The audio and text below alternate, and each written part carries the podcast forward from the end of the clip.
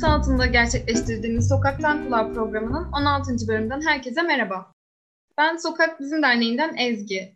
Bugün programımızda Kevser Üstündağ bizlerle birlikte olacak. Kendisi e, Mimar Sinan Güzel Sanatlar Üniversitesi Şehir ve Bölge Planlama bölümünde öğretim üyesi. E, insan odaklı ulaşım konusunda uzman ve organik ulaşım kavramının literatüre kazandırmış bir kişi. Bisikletin akademisyeni, Açık Radyo'da uzun yıllar trajik trafikten beşeri trafiğe radyo programını yapmış. Sokakları insanların oyun alanına çevirip canlandırdığı için sokak yıldızı olarak adlandırılan bir sokak aktivisti kendisi. Ve bisiklet ve yaya ulaşımı konusunun e, yaygınlaşmasını sağlayan ve benim gibi birçok e, öğrencisini de bu konuda çalışmaya, uzmanlaşmaya heveslendiren aynı zamanda e, Sokak Bizim Derneği'nin kurucusu. Hoş geldiniz Kevser Hocam. Merhabalar, hoş buldum. Bu programda sizin Sokak Bizim serüveniniz üzerine biraz konuşmak istiyorum.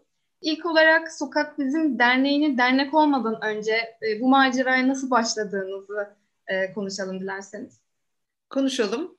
Aslında podcast'in ismi Sokaktan Kulağa ama e, şu andaki koşullar bizi e, podcast'i de Kulaktan Kulağa diye ismini değiştirmek gerekecek herhalde. Evet.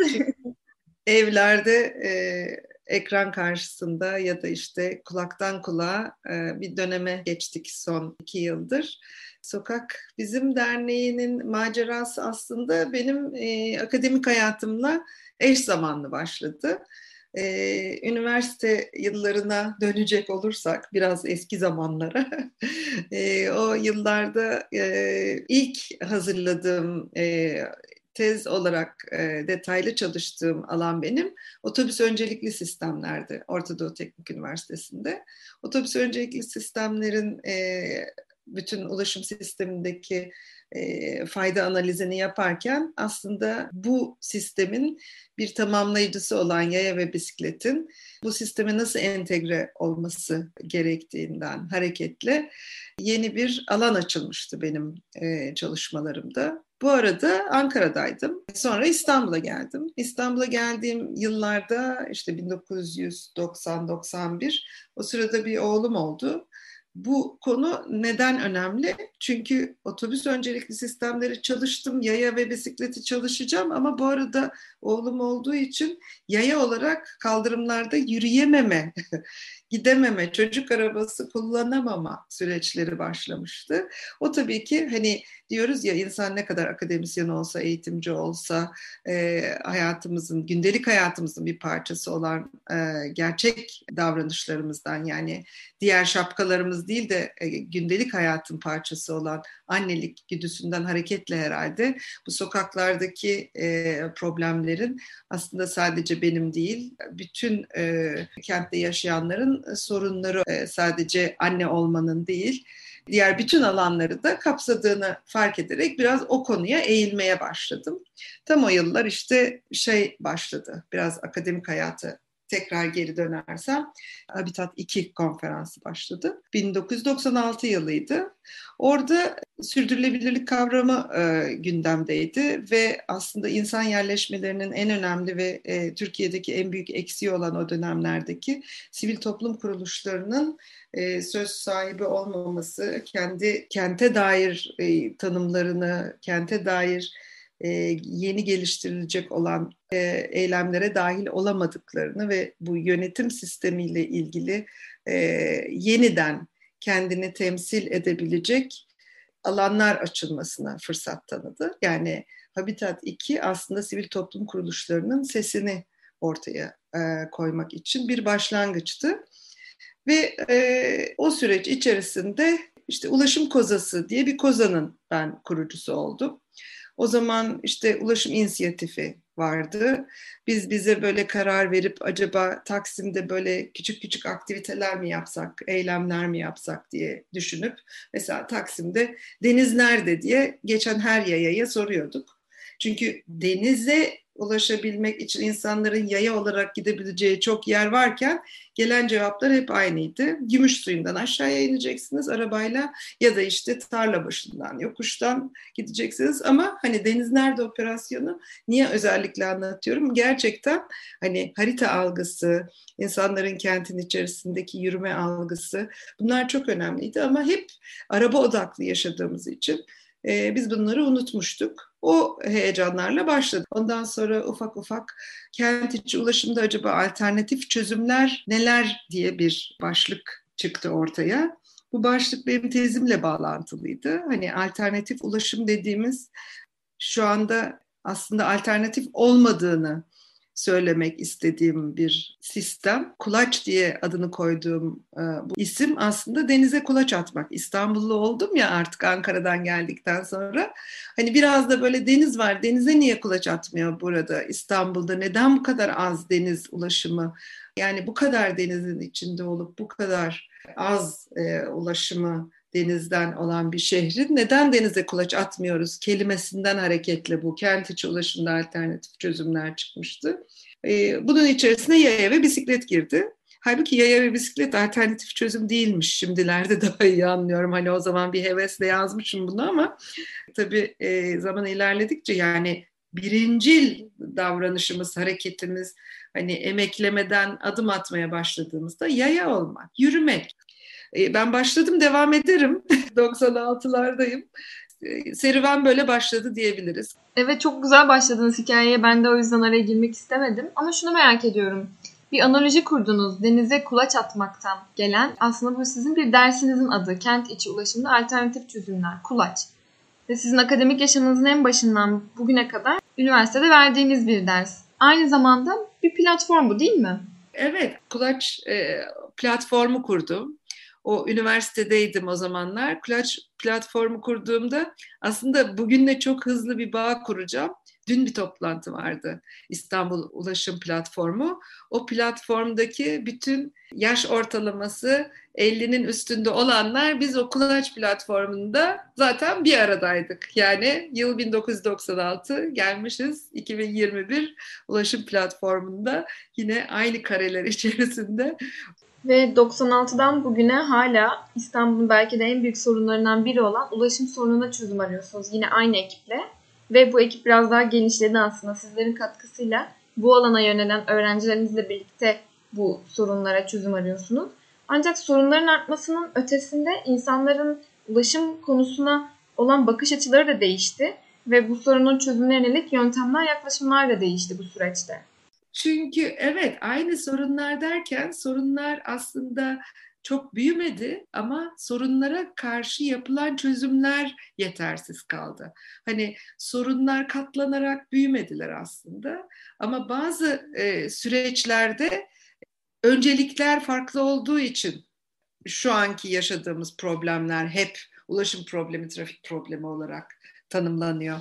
Aslında o zamanki ulaşım ve trafik problemi e, bugünün problemleriyle aynı değildi. Her kentin kendine özgü ulaşım ve trafik problemi var ama e, bugüne geldiğimizde artık bu e, kentlerin geldiği noktada bu ulaşım problemi, trafik problemi olarak değil, insan hayatından çalınmış saatler, insanların yan yana gelememesinden dolayı oluşan e, psikolojik problemler, bireyselleşme. Bunlar aslında e, bir yandan da e, trafik ve ulaşım dediğimizde hani geride kalıyor aslında bunlar temel başlık olarak e, konuşulmuyor ama hani temiz bir havada yaşamak istememiz, her yere erişebiliyor olmamız e, ve özellikle e, ekonomik olarak herkesin e, kullanabileceği, herkes için eşit koşulların sağlanabileceği bir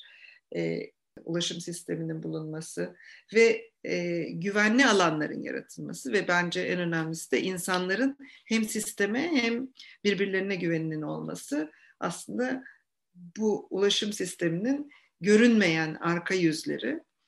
Bu yüzden ben insan odaklı ulaşım ismini koydum. Yani bütün doktora tezimi yazarken de insanı temel alan bir ulaşım sisteminde acaba biz neleri göz ardı ediyoruz? Neden kentin içerisinde yaya hep göz ardı edilen bir taraf? Neden hiçbir rakam yok yayalarla ilgili. Neden bütün kapasiteler dediğimiz zaman araç kapasitesi, otobüs kapasitesi, kavşak kapasitesinden bahsediyoruz da kaldırım kapasitesinden bahsetmiyoruz. Burada geçecek olan yayanın sayısından bahsetmiyoruz. gibi soruları cevaplamaya çalışıyordum kafamda. Hatta o zamanlar bana çok e, şey bakan hocalarım da olmadı değil yani. Hani e, teknoloji bu kadar ilerlemişken, arabaya bu kadar önem verilmişken, yeni arabalarda kentin içinde var olacakken yaya ve bisikletle e, çalışmak gelecek vaat etmiyor deyip hani tezime bu alanda çalışmasında bir e, heves kıran hocalarım da olmadı değil ama hani e, bugüne geldiğimizde ben aslında yanlış bir şey yapmadığımı hatta bu e, alanda yapılan çalışmalara destek veren şu andaki gençlere de yeni bir alan açtığımı da çok mutluyum. Sizin başladığınız insan odaklı ulaşım yaklaşımı bugün daha da öncelikli bir konu haline geldi. Çünkü özellikle iklim değişikliğiyle birlikte fosil yakıt tüketiminin azaltılması gerekliliği, yenilenebilir enerjiden yararlanarak daha sürdürülebilir çevre dostu araçlar geliştirilmesi gerekliliği konuşulmaya başlandı özellikle son 10 yılda. E, otomobillerin ele geçirdiği kentlerde biz kentler olarak daha aktif bir ulaşım türüyle hareketliliğimizi sağlamalıyız düşüncesi giderek arttı. Ve bugün hem kentlerin geleceği hem de toplumun sağlığı için e, merkezi ve yerel yönetimler acil eylem planlarını yapmaya, mekansal stratejiler geliştirmeye başladı. Ancak daha da somut adımlara ihtiyacımız var. İçinde bulunduğumuz e, pandemi de bize bunu gösterdi ki gelişmiş ülkeler pandeminin başından beri kent içi ulaşıma yönelik yeni uygulamalar hayata geçirmeye başladı. Keşke bunların fırsatlarını yakalayabilsek. Yani bir anlamda tabii ki bu salgının yarattığı çok ciddi krizler yaşandı. Fakat salgın elimizdeki bütün verileri buharlaştırdı. Ve geçmişle e, yarın arasındaki ilişkiyi biz bu e, silinmiş veriler üzerinden yeniden kurgulamaya çalışacağız. Ama bu arada gerçekten evinin yoluyla eczanenin yolunu yürüyerek gitmemiş insanlar şimdi o yolları keşfettiler, yürümeye başladılar. Sağlık ocağının ne kadar uzakta olduğunun farkına varmayan hani aşı olmak için koştura koştura sağlık ocağına gidip hatta o kaldırımların da ne kadar sorunlu problemli arabalar varmış geçemiyorum deyip hani iki ya da üç tane araba sahibi olan kişiler bunları keşfetmeye başladılar. Yani e, bir anlamda e, bu alanda herhalde yeni yapılacak olan çalışmalar için veri toplamaya da çok ihtiyacımız var. Sen hani biz hala öğrencileriniziz dedin e, ama sen tabii ki geldin doktora çalışıyorsun. Yeni e, gençlere de bunları aktarmak çok önemli. Son iki yılda olan gençlere demek istiyorum. Çünkü ciddi anlamda evlere e, kapalı kaldık. E, ekranların karşısındayız yani biz sokakları oyun alanına çevireceğiz, sokaklarda yürüyeceğiz, coşacağız dediğimiz zamanlarda bile gençleri bilgisayar oyunlarına karşı sokak oyunları diye bir yaklaşımla bile onları sokağa çıkarmaya çalıştığımız zamanlar da oldu. Ama gerçekten e, şu anda gençleri sokağa çıkartmak, sokakları daha çekici hale getirmek bütün e, plancıların görevi diye düşünüyorum. Bir yandan aslında kentle ve mahallemizle kurduğumuz bağ da bir yıldır gelişti. Ben bireysel olarak daha çok yürümeye başladım sokaklarda. Çünkü şu anda tek elde edebileceğimiz şey yürümek, yürüyerek keşfetmek. Sokak kısıtlamalarından dolayı, evlere kapalı kaldığımızdan dolayı her işimizi yürüyerek halletmeye başladık. Bir yandan e, bisiklet kullanımının ve özellikle elektrikli scooter kullanımının da çok arttığını görüyoruz. İstanbul özellikle. Bu konuda ne düşünürsünüz? Bu bireysel ulaşım, mikromobilite kavramının e, giderek yaygınlaşması hakkında. Aslında e, keşke bu zamana hazırlıklı başlasaydık. O kadar e, hazırlıksız yakalandık ki tam da mikromobilite e, süreci hani biz daha bisikletlere yollar açmaya çalışırken kaldırımlarda giden e, scooterlar olmaya başladı. Ki o scooterlar hani çocukları alınırdı ve anne baba peşinden koşarak giderdi. Şimdi hani anne babaların e, kullanıp çocukları hemen arkalarına taktığı bir tehlikeli araçlar olmaya başladı. Ama bunlara keşke e, bu kadar hazırlıksız yakalanmasaydık. Çünkü e, bisiklet için bile e, bisiklet e, yönetmeliğinin ortaya atılması, çıkması o kadar uzun yıllar aldı ki 2015'ti. Bakın 96'lar, 2000'ler, 2001'ler, 2005'ler hep çalışmalar yapıldı. e, yaya hakları, bisiklet hakları, bisikletlinin e, yönetmeliklerde yer alması, trafikte var olduğunu e, kabul ettirmesi, e, yeni yasaların çıkması, onunla birlikte e, trafik yasasında bisikletle ilgili maddelerin konması bunlar yani çok uzun süre e, gündemde olan çalışmalardı. Ama salgına geldiğimizde e, görüldü ki artık yani arabadan başka da bizim alternatifimiz var ve bunu yakın çevremizde kullanmak zorundayız. Yani her yere arabayla gitmenin, her yere erişimin mümkün olmadığını keşfettik. Ama burada biz yayanın ve kapısının önünden adımını atan insanın erişimini unutmuşuz meğerse. İşte biz bunları nasıl başladık, nereye geldik? Yine arabaya kızmaya geldik ama e, amacımız arabaya kızmak değil. Nasıl bunu fark edebilir? Hani mahalleli nasıl fark edebilir? Orada aslında bizim derdimiz vardı. Hani burada Kevser'i ben biz olarak kullanıyorum.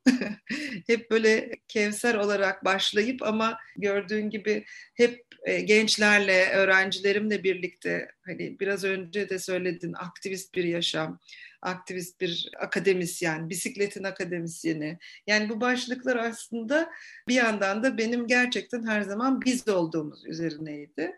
Biz olduğumuz zaman zaten yan yana geldiğimiz zaman ve problemin içerisinde çözümü arayabilecek ya da sorunu odaklanabilecek, o sorunu birlikte çözmeye niyetlenebilecek birkaç kişi olduğu sürece zaten bazı e, konularda farkındalık yaratmak, dikkat çekmek çok mümkün oldu. Kolektif çalışmanın tabii önemine vurguluyorsunuz burada. Tüm yaşamınızda bireysel olarak değil, öğrencilerinizle, çalışma arkadaşlarınızla bir ekip olarak o ekip ruhuyla bir çalışmalar yürüttünüz. Sokak Bizim Derneği de bunun aslında en somut örneği. Yine şimdi konuyu Sokak Bizim'e getireceğim. Ee, Sokak Bizim'le birlikte ilk yaptığınız etkinliklerden Hatta Sokak Bizim Derneği'nin adını alan etkinliklerden biraz isterseniz bahsedelim. Ee, aslında 2010'da Sokak Bizim bir dernek e, olarak hayata geçti. 2010'a kadarki olan süreç gerçekten sokaklara gidip bir pilot proje diyelim bunun adına. Çünkü 2000 1, 2002, 2003'te uluslararası konferanslarda bizim adalarımız var. Büyük ada var, Kınalı Ada var. Biz bu adalarda otomobilsiz yaşıyoruz deyip e, sunumlar hazırlamıştım onunla ilgili. Hani madem insanlar böyle yerlerde hem yürüyorlar hem bisiklete biniyorlar hem hayatlarını rahatça yaşayabiliyorlar ve deniz ulaşımında kullanmak durumundalar diye. E, oradan hareketle aslında biz kentin içinde böyle adalar yaratabilir miyiz? Hani çünkü yaya ve bisiklet dediğiniz zaman herkes ya İstanbul Yeditepe'li mümkün değil deyip karşınıza çıkıyor. Tam tersine işte bu adalardan örnek alarak neden adalar büyüklüğündeki yerlerde insanlar yaya ve bisiklet olarak küçük mahallelerin içerisinde e, yan yana gelmesinler diye düşünürken da en son herhalde şeydi otomobilsiz şehirlere doğru diye bir konferansın Türkiye'de yapılması için bir e, öncü rapor hazırlamıştık ve ben bu sunumu yapmıştım Prag'da ve kazandık bir konferans hazırlığı içine girdik. İşte pilot proje orada başladı. Hani biz adalar yerine herhangi bir mahallede bir sokağı kapatsak trafiğe, ayda bir gün sokak bizim desek ve o sokağı kapatarak orada bir arabanın durduğu yerde kaç çocuk oyun oynayabilir? Kaç kişi tavla oynayabilir? Bir arabanın durduğu yerde o boşluğu nasıl doldurabiliriz arabayı kaldırdığımızda? Nasıl birlikte yeni oyunlar keşfedebiliriz gibi böyle bir e, pilot proje oluşturduk. Bu pilot projeyi oluştururken de yine üniversitenin şemsiyesi altında başlamıştık. Bu arada tabii Trafik Kazalarını Önleme Derneği'nin ben yönetim kurulu üyesi olarak e, onlarla birlikte bir sivil toplum kuruluşu deneyimim olduğu için bu çok önemli bir rol aldı hayatımda. Oradaki sivil toplum kuruluşunun varoluşu ve bizim üniversiteler, profesyoneller, sivil toplum kuruluşları yan yana gelerek biz bunu nasıl yaparız? Belediyeleri de içine nasıl katarız? Trafiği, emniyeti nasıl katarız diye düşünerek biz böyle ayda bir gün, bir pazar günü bir sokağı trafiğe kapatıp oradaki insanları sokaklarına inip oyun oynamalarını istedik. Tabii ki sokağın bir kavramsal yaklaşımı vardı. Çünkü bazı sokaklar hiç balkonu olmayan sokaklardı. Mesela Şişli'de balkonu olmayan sokaklara insanları çıkarttığınız zaman gerçekten bir pazar günü sokağında kendi evinin bahçesi gibi kullandığını görebiliyorsunuz. Peki bu etkinliklerde insanların tepkisi nasıldı ve sonrasında nasıl geri bildirimler aldınız? Şimdi aslında şöyle oluyor. Biz oraya üç kişi olarak gidiyoruz. Bu üç kişinin isimlerini anmadan zaten ayda bir gün sokak bizim olmaz. Ayda bir gün sokak bizim de trafik psikoloğu İdil Işık ve Yeşim Ayöz ile kesişimimiz ve ayda bir gün sokak bizimi oluşturmamız Trafik Kazalarını Önleme Derneği'nde olmuştu. E, İdil bir trafik psikoloğu, e, o e, açık radyoda program yapıyordu. İdil bizi her hafta radyosuna davet ediyordu. Uzun yıllar yaptık bu e, açık radyo programını. Şimdi tabii yine sokak bizimden uzaklaşmıyoruz. Aslında açık radyoda yaptığımız bu programlarla sokak bizimin ne olduğunu anlatmaya çalıştık. Hangi sokakta, nerede biz buluşursak o sokaktaki insanların o bahçeye, sokağını bahçe yapmaya e, ihtiyaçları var. Bizleri davet etsinler istedik. Her kapattığımız sokaktan sonra oradaki aldığımız sesleri e, açık radyo programında insanların coşkularını, torununun kendisine bisikleti kullanmayı öğretten anneannelerin seslerini dinlemek ya da sokakta gerçekten bugüne kadar mahallesine çıkmayan tekerlekli sandalyede olan gençlerin, yaşlıların, o sokakta arabalar yüzünden kapısının önüne çıkamamış e, insanları yan yana görmek ve onların o sokağı paylaşıyor olması ve yeni ilişkiler kuruyor olmasını hep paylaştık. Biz radyodan bunları paylaşırken dediler ki biz sokaklara gelip ihtiyacı olan e, insanları e, arabayla gün içerisinde alıp onlara destek olabiliriz. Aynı şekilde sadece e, sivil toplum kuruluşları e, bizim gittiğimiz sokaklarda şeker ölçümü yaptılar. Kalp e, sağlığı için kalp ölçümleri yapıldı. E, yoga yapıldı. Resimler yapıldı. Çocuklar için böyle sokak boyunca bir rulo kağıdımız vardı. Şehir plancısıyız ya biliriz böyle kocaman kocaman rulo kağıtlarının üzerlerine bir şeyler yapmayı. Ve o rulo kağıtlar onları böyle alıp sokağa seriyorduk. O serdiğimiz beyaz kağıdın üstüne çocuklar elleriyle ressam e, destek veren sanatçı arkadaşlarımız oldu. Yani amaç aslında oraya insanları başka mahallelerden davet etmek değil, o mahallede yaşayan insanları yüz yüze, el ele, göz göze daha iyi e, bir sokakta yaşadıkları, yaşayabileceklerini göstermek amacıyla bir gün kapatıyorduk trafiğe. Tabii bu arada izinler hiç kolay olmuyordu. Sokak kapatmak demek öncelikle emniyetten izin almanız gerekiyor, valilikten izin almanız gerekiyor, belediyeden izin almanız gerekiyor. Son geceye kadar bize zabıta ve emniyetten ekip ayarlıyorlardı. Biz park ve bahçelere gidiyorduk belediyenin ve dolu dolu çiçekle geliyorduk sokaklara. Sokakları böyle çiçeklerle, araba yerine çiçeklerle kaplayıp işte biraz kavramlardan bahsedeyim istersen. Birincisi şeydi, balkonu olmayan sokaklardı. Diğeri mesela Kuzguncuk'ta yaptığımızda ne olursan ol e, arabasız gel Kuzguncuk'a, vapurla gel diyorduk. Daha sonra bisiklet eğitimi verdiğimiz kiralık bisikletler getirip bisiklet eğitimi ve trafik eğitimi verdiğimiz çok sokak çalışmamız oldu. Açık mikrofon yapıyorduk. Nişantaşı'nda yaptık açık mikrofonu. Yani herkes gelip sokağında neler olsun onları anlatıyorlardı. Taleplerini bildiriyorlardı. Ve sokak bizim dediğimiz zaman artık bir böyle vücuda gelmeye başlamıştı. Yani ay haftaya yine kapatsak falan. Ya diyorduk biz aslında haftaya kapatamayız çünkü biz başka bir mahalleye gitmek durumundayız. Hani keşke olabilse de Zaten hedef buydu. Yani o sokağı kapattığımızda artık mahallenin bu sokağı kapatmak aslında arabalarını koydukları da bunun farkında değiller ama arabalarını koymanın özgürlüğünü e, hissediyorlardı. Şimdi o çelişkiyi yaşamaya başladılar. Yani acaba pazarlar arabayı koymasak da çocuklarla çıkıp burada bir kahvaltı mı yapsak dedikleri zamanlar da oluyor. İnsanları bunu düşündürebilmek, sorgulatabilmek bile çok güzel evlerimizin önüne park ettiğimiz, gözümüzün önünden ayıramadığımız o araçlar yüzünden birer otopark haline geldi sokaklar. Oysa ki Sokaklar birer kamusal alan ve mahallelinin bunu fark etmelerini sağlayabilmek çok değerli gerçekten. Çok çok değerli şeylerdi yani. İşte e, gazetelerde, e, basında gerçekten işte üç tane kadın gelerek bu sokağı kapattılar. Akşama kadar yayalar, bisikletliler sokağı işgal etti. Hatta spor aletleri falan da götürdüğümüz olmuştu.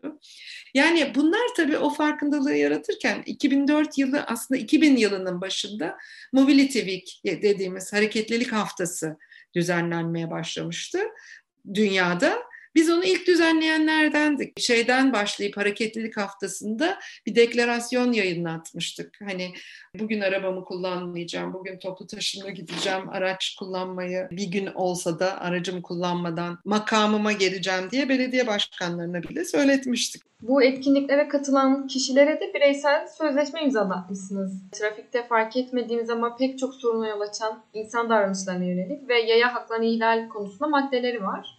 Örneğin işime haftada bir gün toplu taşıma araçlarını kullanarak gideceğim. Şehrin sokaklarını otomobilsiz gezeceğim. Daha az enerji tüketen ürünler kullanacağım. Engellilere, bisikletlere ve yayalara yol vereceğim. Haftada bir gün arabamı evde bırakacağım. Yaya alanlarına otomobilimle girmeyeceğim. Kaldırımlara aracımı park etmeyeceğim şeklinde e, maddeleri var. Yaya haklarına da vurgu yapan maddeler bunlar. Evet, yaya hakları tabii o dönemlerde e, çok az gündemde olan yaya hakları üzerine çok kavramsal olarak yaklaştığımız ve insanların aslında yaya haklarını bile bilmediklerini, sadece hani gündelik yaşamda kaldırımların ne kadar dar olduğundan şikayet, işte işgallerin ne kadar fazla olduğundan, işte sadece araba işgalleri değil, hani yürürken e, manavların işgali, reklam panolarının işgali, elektrik e, panolarının işgali gibi e, kaldırım yani görünen fiziksel e, problemlerden bahsettiklerini ama erişebilirlik problemi tabii bunun çok dışında. Mahalleyi, sokağı kullanmak bunun çok dışında. Sokaktan geçen trafiği yavaşlatmak da aslında yayanın bir hakkı. İşte deniz yollarının e, biraz daha arttırılması, denizdeki güvenliğin e, sağlanması adına iskelelerde yaptık bazı çalışmalar. İskele sokakta yaptık. Kevser Hocam sokak kapatma diyoruz ya biz aslında sokakları açıyoruz. Yani sokakları mahalleliye, gerçek sahiplerine açıyoruz. Onların sokağın kent yaşamında ne kadar önemli alanlar olduğunu fark etmelerine vesile oluyoruz bir anlamda. Ve bence bu etkinliklerin en önemli yanı sizin başlattığınız yıllardan itibaren günümüze kadar her yıl düzenli bir şekilde gerçekleşebilmesi. Ee, ben de son yıllarda dahil olabildim bu etkinliklere. 2019 yazı itibariyle her ay yeniden düzenli olarak Beşiktaş'ta gerçekleştirmeye başlamıştık. Ayda bir gün sokak bizim etkinliğini. Fakat Covid-19 salgını başladı. Biz de ara vermek durumunda kaldık. E, bu dönem biraz rahatladıktan sonra yeniden devam etmek istiyoruz elbette. Fakat sizin döneminizdeki etkinliklerden sonra çok olumlu gelişmeler yaşandı geçmişte. Etkinliğin gerçekleştirildiği sokaklardan örneğin Şişli'deki Abdi İpekçi Caddesi ve sizin de bahsettiğiniz İskele Sokak'ta etkinlikten bir süre sonra belediye tarafından trafik yavaşlatıldı. Kaldırımlar genişletildi, peyzaj düzenlemesi yenilendi ve böylece yaya dostu sokaklar yaratıldı. Şişli Atiye Sokak ise tamamen araç trafiğine kapatılarak yayalaştırıldı. Bu durumda başka aktörlerle birlikte çalışmanın ve yerel yönetimlerle birlikte işbirliği yapmanın kalıcı değişiklikler sağlamak adına önemli olduğunu işaret ediyor. Evet, Nişantaşı'nda gerçekleştirdiğimiz ilk e, çalışmamızda Şişli Belediyesi ile e, yapılmıştı. Tabii bu farkındalık projesi olduğu için biz orada hani çizelim, sokağı genişletelim, burayı yaya yapalım gibi bir projeyle gitmiyorduk. Yani burada insanların sokakta hakları var ve bu haklar arabanın işgalleriyle ya da başka engellerle bu sokakta e, olmaması gerekiyor ve bunun farkındalığını yaratmak. Tabii Atiye Sokak ve e, onu kesen o iki sokağın yeniden ele alınması ve belediyeler tarafından o sokakların farkındalığının artmasına neden oldu. Hani yıl başlarında bile artık o sokaklar aslında e, insanlarla dolmaya başladı. Hani yaşanan bir sokak haline geldi. Burada şeyi atlamayalım. Şimdi başarılı projeler ödülü aldık Eltis programında. Sonra bu süreci e, 2010 yılında hem de denk düşmesi e, dolayısıyla söylüyorum. İstanbul'da bu İstanbul Kültür Başkenti sürecinde çok etkili olabilecek projeler ortaya kondu. Tabii bu bizim sokak e, etkinliklerimiz de projelerin bir parçası haline geldi.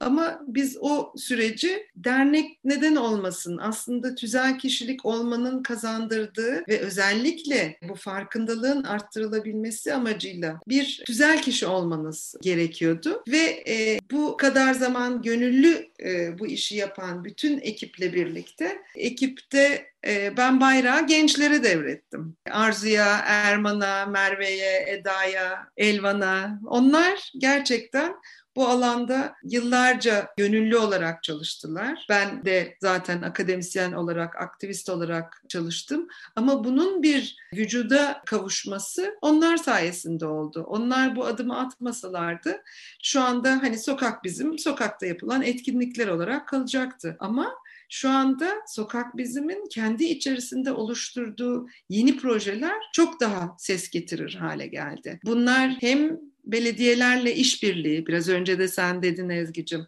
yani belediyeler bizimle işbirliği yapmayı seçtiler. Önceden biz yalvarıyorduk, şu sokakta şunu yapacağız, saçmalamayın biz nasıl arabaları kapatırız da şey yaparız gibi.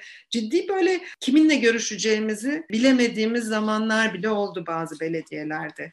Herhangi bir dükkanın açılışı için sokağı kapatıyorlardı ama biz biz burada amacınız ne? Neden kapatıyorsunuz? İşte mahalleli piknik yapsın sokakta. Böyle bir sebep olmaz deyip bizi trafik müdürlüğünden dışarı bile çıkartmışlardı.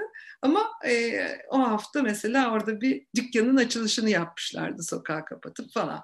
Şimdi bunları da yaşadıktan sonra ama geldiğimiz noktada sokak bizim'in o 2010 yılından sonra bir yönetim kurulu oldu, bir tüzüğü oldu, bir aktivist grubun uluslararası anlamda da ortakları oldu. Birçok aktörle yan yana gelerek daha çok kişiye ulaşma şansı, daha çok kişiye güven verme şansı ve güven alma şansı da oldu. Ve bu karşılıklı e, iletişim Sokak Bizim'in diğer yaptığı projelerle de desteklendi. E, bu farkındalığı yaratıp bunun bir tüzük haline getirilmesini sağlayan ve bundan sonra da ulaşımla ilgili, insan odaklı gelişmelerle ilgili, kentteki trafikle ilgili yapılacak olan her işte fikir sorulacak bir merci haline gelmesi Sokak Bizim Derneği'nin gücünü ortaya koydu. Kaldırım Nerede projesi çok e, kapsamlı bir proje olarak güncel e, hayata geçirildi. O proje zaten hani e, teknolojiyi sosyal medya aracılığıyla kullanarak herkesin e, gençleri çok da dahil eden ve e, iletişimi arttırabilecek bir çalışma olarak gündeme geldi. Hani evrilerek kendi içerisinde e, çok iyi bir noktaya geldi Sokak Bizim Derneği. E, bu podcast'te bu kadarını anlatabildim. evet çok güzel anlattınız. Eminim daha çok anlatılacak şey vardır ama bu kısa zamanda bu kadarını konuşabildik. Bu serüven aslında sizin akademik yaşantınızda başladı ve bugüne kadar ulaştı. Ve bugün de bizler yine sizin desteğinizle çalışmalarımızı yürütüyoruz. E, sivil toplumun bir parçası olmak, birlikte üretmek bizleri de çok geliştiriyor ve çok kapı açıyor. Bu anlamda ben kendi adıma çok mutluyum bu ekibin bir üyesi olduğum için. Bir şey söylemeden de geçmeyelim. Ee, sizin Yeşim Ayöz ve İdil Işık'la üçünüzün kesişimini ve sokak bizim hikayesini anlatan bir belgesel var. Adı Şimdi Geçebilirsiniz. Onu da buradan tavsiye edelim dinleyicilerimize. Ben bu programda benimle birlikte olduğunuz için çok teşekkür ediyorum. İyi ki geldiniz. Bugüne kadar gerçekleşen sokak bizim etkinliklerinin her birinin bir teması var dedik ve çeşitli sloganlar çıktı bu etkinliklerde. O zaman biz sloganla bitirelim programımızı. Adımlarımıza güveniyoruz. Güveniyoruz. Birlikte yürüyelim. Birlikte yürüyelim. Ben teşekkür ediyorum. Bir sonraki programda görüşmek üzere. Hoşçakalın. Hoşçakalın.